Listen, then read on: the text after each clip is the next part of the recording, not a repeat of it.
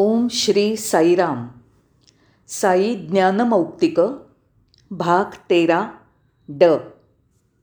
भगवान बाबांच्या चरणकमलांना वंदन.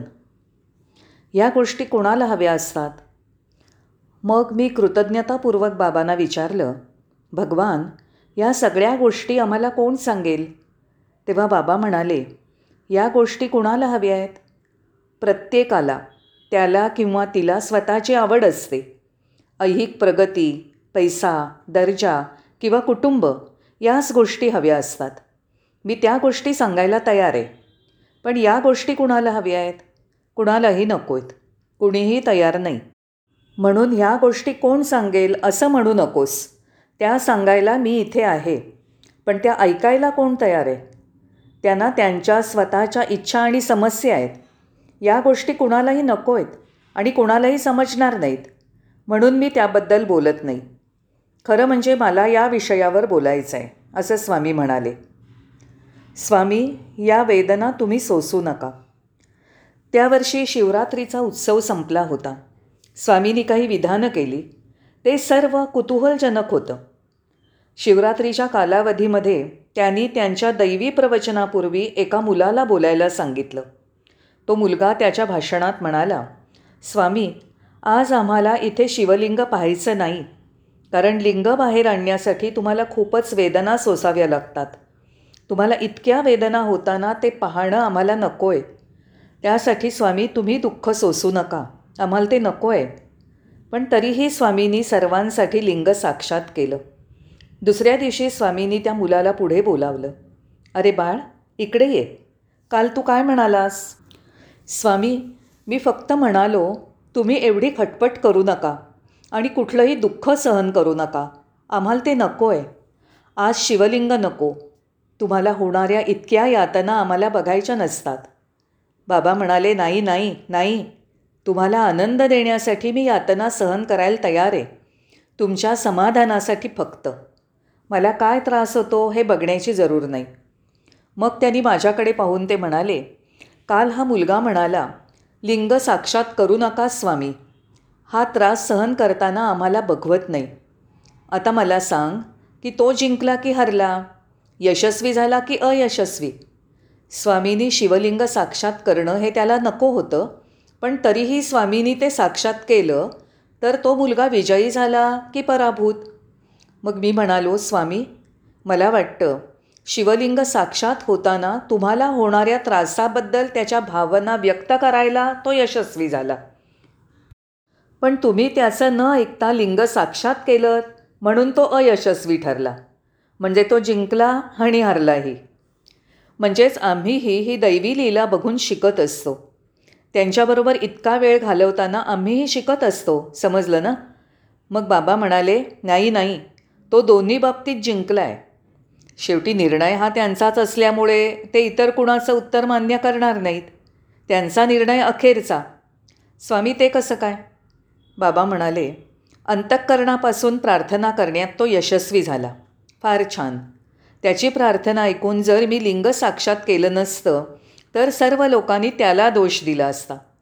त्या मुलांनी सांगितलं की आम्हाला लिंग नको आहे आणि म्हणून मी ते साक्षात केलं नसतं तर लोकांनी त्याला दोष दिला असता. आता लोकांनी त्याला नावं ठेवली नाहीत म्हणून त्याही बाबतीत तो यशस्वीच झाला आहे तो लोकांच्या दोषातून मुक्त झाला म्हणून यशस्वी. आणि मनापासून मला प्रार्थना करण्यातही तो यशस्वी झाला आहे म्हणजे दोन्ही बाबतीत यशस्वी झाला आहे आणि मग ते म्हणाले नाकू नो पुलू लेवू नोपी म्हणजे दुःख. स्वामी म्हणाले मला कसलंही दुःख वेदना होत नाहीत. अन्नी ओपुले. ओप्पू म्हणजे बरोबर. प्रत्येक गोष्ट बिनसूक असते. नो ओप्पो दुःख नाही. ऑल ओप्पुले सगळं बरोबर आहे. मी जे करतो ते बरोबरच असतं. अशा प्रकारे त्यांनी तेलगू शब्दावर कोटी केली.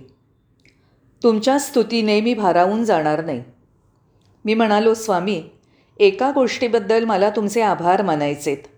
ते म्हणाले कोणती गोष्ट?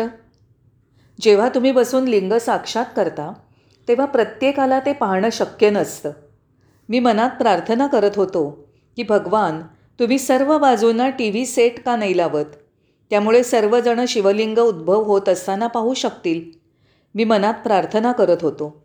कसंही असलं तरी तुम्ही इतके कनवाळू आहात की टी व्ही सेट्स न ठेवता तुमच्या मुखातून शिवलिंग बाहेर येत असताना तुम्ही उठून उभे राहता. त्यामुळे एवढी गर्दी असूनही ते पाहू शकतात. हाच तुमचा एवढा दयाळूपणा. स्वामी शिवलिंग उद्भव होत असताना प्रचंड गर्दीमुळे ते सर्वांना पाहणं शक्य नसतं. प्रत्येकाला खूप खूप आनंद व्हावा म्हणून तुम्ही सहानुभूतीने उभे राहता. तेव्हा स्वामी म्हणाले मी तुमच्या स्तुतीने भारावून जाणार नाही. तुमच्या स्तुतीचा किंवा दोषारोपांचा माझ्यावर काही परिणाम होणार नाही. मी ते माझ्या आनंदासाठी करतो. माझ्या भक्तांच्या आनंदामुळे मी आनंदित होतो एवढंच. तुमच्या स्तुतीसाठी नाही असं भगवान म्हणाले. मायामुक्त होण्यासाठी मी काय करायला हवं? नंतर मी म्हणालो स्वामी शिवरात्रीच्या या वर्षामध्ये तुमच्या प्रवचनांमध्ये तुम्ही मायेचा उल्लेख काल्पनिक असा केला आहेत मायेतनं बाहेर पडण्यासाठी मी काय करायला हवं? काय करायला हवं मी? ते म्हणाले तू काही करू नकोस. तुला काहीही करायची जरुरी नाही. माया म्हणजे काय हे जर तुला कळलं तर ते पुरेसं आहे. ती काल्पनिक आहे ते कळलं तर ती जाईल. जर मला कळलं तर जाईल. हो मला काहीच करायला लागणार नाही. बरोबर. आत्ता तू काय म्हणतोस? स्वामी कृपा करा मला समजलं नाही. तेव्हा त्यांनी एक उदाहरण दिलं. हे एक सामान्य उदाहरण आहे आणि ते प्रत्येक वेळेला देतात. तू संध्याकाळच्या वेळी चालत आहेस त्यावेळेला रस्त्यावर तुला एक नाग दिसतो.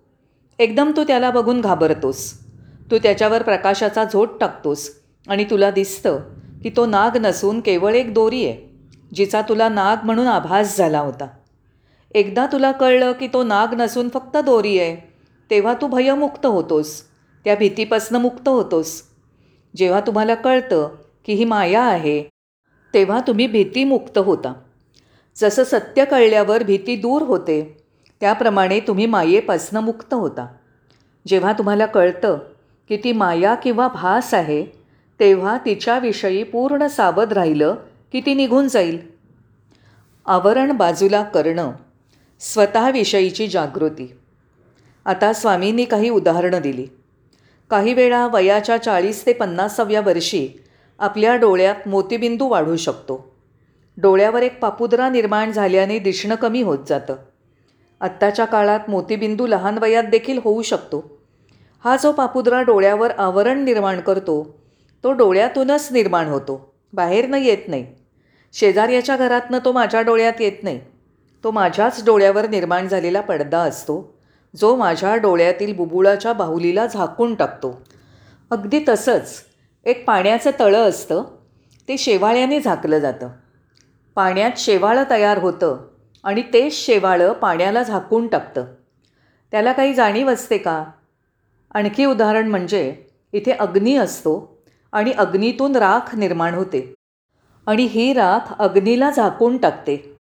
तसंच ढग निर्माण होण्याचं कारण सूर्य असतो आणि ढग सूर्याला झाकून टाकतात.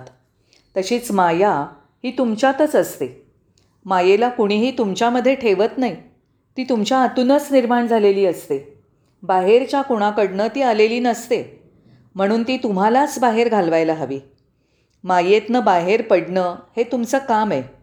कारण ती तुमच्या आतच असते. हे स्पष्ट झालं का?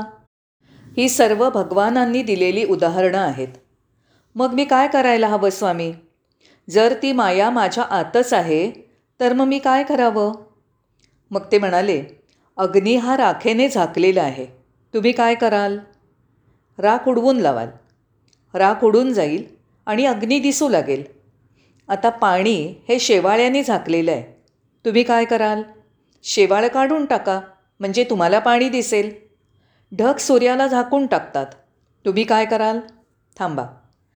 वारा ढगांना दूर नेईल आणि नंतर तुम्हाला सूर्यप्रकाश दिसेल. म्हणजेच राखेला उडवणं शेवाळं दूर करणं वाऱ्याने ढगांना पळवून लावणं. या सगळ्यांची तुलना तुम्ही सावधानता किंवा आत्मज्ञान ह्याबरोबर करू शकाल. जर मी कोण आहे याचं वास्तव ज्ञान किंवा स्वतःविषयीचं ज्ञान जर तुम्हाला झालं तर माया किंवा भास आपणहून निघून जातील. किती सुंदर उत्तर आहे हे. इथे जागृती स्वतःचं किंवा आत्मज्ञान म्हणतात ते केवळ भगवानच स्पष्ट करू शकतात. इतक्या साध्या पद्धतीने दुसरं कोणीही हे समजावून सांगू शकत नाही. पण मी थोडासा अडाणी अज्ञानी असल्यामुळे अजून एक प्रश्न माझ्या डोक्याच्या कोपऱ्यात आहेच. माया किंवा भास परत येईल का? स्वामी हां काय बरं? माया निघून गेली आहे ती परत माझ्याकडे परत येण्याचा धोका आहे का? का ती कायमची सोडून गेली आहे भास देखील गेला आहे तो परत होईल का? का तो पण कायमचा गेला आहे बाबा हसले आणि म्हणाले तीन गोष्टी लक्षात ठेव. एक म्हणजे ती एकदा आली तर परत कधीच जाणार नाही. दुसरं म्हणजे परत गेली तर परत कधीच येणार नाही. तिसरं असं की ती येतही नसते आणि जातही नसते. ओहो तीन गोष्टी. मी एक प्रश्न विचारला होता आणि स्वामींनी तीन उत्तरं दिली. त्या कोणत्या स्वामी? एक जर ते आले तर कधीच जाणार नाही. ते म्हणजे ज्ञान आणि जागृती. दुसरं ते गेले की कधीही परत येत नाही. ते म्हणजे अज्ञान. आणि तिसरं म्हणजे जे येतही नाही आणि जातही नाही. ते म्हणजे तुमच्यातलं स्वत्व. आत्मा चैतन्य किंवा जाणीव. राहुकाल म्हणजे काय? मला ही चर्चा थोडीशी हलकी फुलकी करायची होती. स्वामी राहुकाल म्हणजे काय? राहुकाल भक्तमंडळी असं म्हणताना तुम्ही ऐकलंच असेल की सकाळी तीन ते चार तीस आणि पाच ते सहा तीस हा राहुकाल असतो. अगदी आजपर्यंत मला त्याविषयी काहीही समजत नाही. आणि माझा त्यावर विश्वासही नाही. त्या विषयाबद्दल मला प्रामाणिक असायला हवं. म्हणून बाबा जेव्हा त्याविषयी बोलतात आणि भक्तही त्याविषयी सौजन्याने आणि सभ्यतेने बोलतात तेव्हा मी माझं तोंड बंद ठेवतो. पण मला राहू कालाबद्दल काहीही माहिती नाही. संवाद थोडा हलका करण्यासाठी मी एक साधा सोपा प्रश्न विचारला होता. म्हणून मी स्वामींना विचारलं राहुकाल म्हणजे काय असतं? जरी वैयक्तिक माझा विश्वास नाही आहे तरी. राहुकाल हा असा काळ आहे की जो अशुभ काळ मानला जातो. तो ग्रहांचा संबंध दाखवतो आणि विषुववृत्तापासून पृथ्वीची स्थिती दाखवतो. कारण पृथ्वी सूर्याभोवती फिरत असते त्यालाच राहुकाल असं म्हणतात. ओ स्वामी तो माझ्या बाबतीत काय करू शकतो? जेव्हा ग्रह अशा प्रकारे फिरत असतील जेव्हा सूर्याची स्थिती तशी असेल तर मला त्या वेळेला काय करायला हवं? मग ते म्हणाले या कालावधीत सूर्यकिरणांमध्ये काही विषारी द्रवघटक असतात. प्रत्येकाने काळजी घ्यायला हवी. तुम्ही या कालावधीत ज्या ज्या गोष्टी करता त्या फलदायक होत नाहीत. म्हणून राहूकाल हा खूप पाळला जातो असं भगवान म्हणाले. ठीक आहे. मला ह्या विषयात फार उत्सुकता नसल्यामुळे मी ही चर्चा पुढे चालू ठेवली नाही. दुसरं म्हणजे मला माझं ह्या विषयावरील अज्ञान प्रगट करण्याचा धोका पत्करायचा नव्हता. म्हणून मी फक्त हात जोडून शांत राहिलो. माझ्या आसपास कुठेही राजकारण नको आहे. एक दिवस एक मोठा राजकारणी माणूस जो मंत्रीही होता स्वामींच्याकडे आला आणि म्हणाला स्वामी आपण एकमेव अद्वितीय आहात. या देशातली सर्व महाविद्यालयं आणि विद्यापीठं तुमच्या व्यवस्थापनाखाली असावीत अशी आम्हा सर्व मंत्र्यांची प्रार्थना आहे. तशी प्रत्येकाचीच प्रार्थना आहे. तुम्ही हॉस्पिटल चालवता तुम्ही विद्यालयं चालवता त्यामुळे ते अतिशय छान होईल. बाबा हे बाबाच आहेत. ते म्हणाले माझ्या व्यवस्थापनेचा राजकारणाशी काहीही संबंध नाही. तुम्ही लोक येता आणि जाता. तुम्ही तुमचे पक्ष बदलत असता. पण मी येतही नाही आणि जातही नाही. मी बदलत नाही. मी फक्त माझा एकटाच आहे. दुसरा कोणीही नाही. दुसऱ्याशिवाय मी माझं काम चालू ठेवतो. मी माझ्यापासून राजकारणाला नेहमी दूर ठेवतो. माझ्या आसपास मला कुठेही राजकारण नको आहे तुम्ही राजकारणी तुमचे शब्द फिरवता. आज तुम्ही हो म्हणाल उद्या नाही म्हणाल. मी त्या वृत्तीचा नाही. मी जे काही बोलतो ते एकच असतं. मी तेच पाळतो. मी त्यालाच धरून राहतो आणि त्याप्रमाणेच कृती करतो असं भगवान म्हणाले. सुवर्णलिंग. आणि मग संध्याकाळच्या सभेची समाप्ती अशा कठोर गंभीर टिप्पणीने करायची नव्हती. त्याकरता मला चांगल्या प्रकारे निरोप घ्यायचा होता. स्वामी तुम्ही साक्षात केलेलं लिंग हे सोन्याचं लिंग आहे. ते खरोखरीच सोनं आहे का? ते सुवर्णलिंग जे तुमच्या शरीरातून अवतीर्ण झालं ते सोनंच आहे का? ते म्हणाले होय नक्कीच. ओ असं का? तेव्हा मग भगवान म्हणाले तुमच्या शरीरात सर्व धातू असतात. सर्वांच्या शरीरात सर्व प्रकारचे धातू असतात. सोनंसुद्धा आणि शरीरातलं हे सोनं तीव्र उष्णतेमुळे विशिष्ट आकार घेतं. जेव्हा ते एक निश्चित रूप घेतं तेव्हा हे लिंग अतिप्रचंड जोर लावल्याने ते लिंग प्रचंड धक्क्याने बाहेर येतं. त्यामुळे तुझ्या लक्षात आलं असेलच ते लिंग टक असा आवाज होऊन बाहेर येतं आणि प्रचंड धक्क्याने जमिनीवर पडतं हे तू पाहिलंच असशील. म्हणून प्रचंड उष्णता निर्माण झाल्याने सोनं लिंगाचा आकार धारण करतं. आणि खूप जोराने बाहेर येतं. हेच ते हिरण्य गर्भलिंग असं भगवान म्हणाले. ओ स्वामी तुमच्यामध्ये सुद्धा हे असतं पण तुम्ही ते बाहेर काढू शकत नाही मी काढू शकतो. ते सर्वांची नावं सांगत होते. दुसऱ्या दिवशी भगवानांनी त्यांच्या जुन्या दिवसांविषयी सांगायला सुरुवात केली. त्यांनी त्यांच्या मद्रास आणि दिल्लीच्या भेटींविषयी बोलायला सुरुवात केली. ते मद्रासमधील सर्व रस्त्यांची आणि स्थळांची नावं सांगत होते. तेव्हा मी म्हणालो स्वामी तुम्हाला मद्रासमधल्या सर्व रस्त्यांची नावं माहिती आहेत का? हो. वयाच्या अकराव्या वर्षापासून मी मद्रासला जाऊ लागलो. अगदी अकराव्या वर्षी मी प्रथम मद्रासला गेलो. मद्रासचा कोपरान कोपरा मला माहिती आहे असं स्वामी म्हणाले.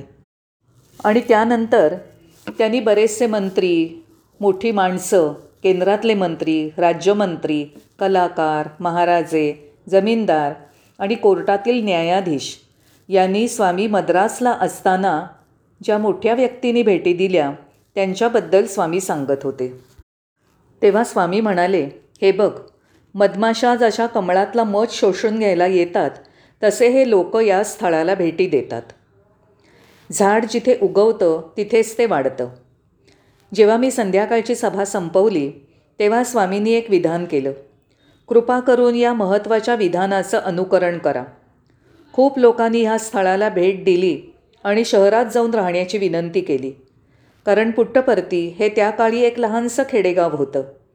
त्या काळी पुट्टपर्तीला येण्यासाठी चांगले रस्ते नव्हते आणि बसेसही नव्हत्या. लोकांना बैलगाडीतनं प्रवास करावा लागे. तुला हे माहिती आहे का? त्यांना इथे पोचताना खूप अडचणी येत असत. म्हणून शहरातल्या लोकांनी स्वामींना विनंती केली स्वामी कृपा करून बेंगलोरमध्ये वस्ती करा. जिथे रेल्वे बसेस विमानं असून त्यामार्गे प्रवास करणं सोपं होईल. तुम्ही ही जागा का बदलत नाही? पण बाबा म्हणाले नाही. जिथे बीच पेरलेलं असतं जिथे ते रुजवलं जातं तिथेच त्याने वाढलं पाहिजे. जिथे झाडाचा जन्म झालेला असतो तिथेच त्याने वाढायला पाहिजे. दुसरीकडे कुठे नाही. आणि आज आपल्याला या स्थळाचं महत्त्व समजत आहे. एका छोट्या खेड्याचं परिवर्तन जागतिक गावामध्ये झालं आहे आणि सर्व देशातील लोक इथे आकर्षित होतात. आणि त्यांना शांती सांत्वना आणि आनंद मिळतो. हीच सत्यसाई बाबांची दैवी महान योजना आहे.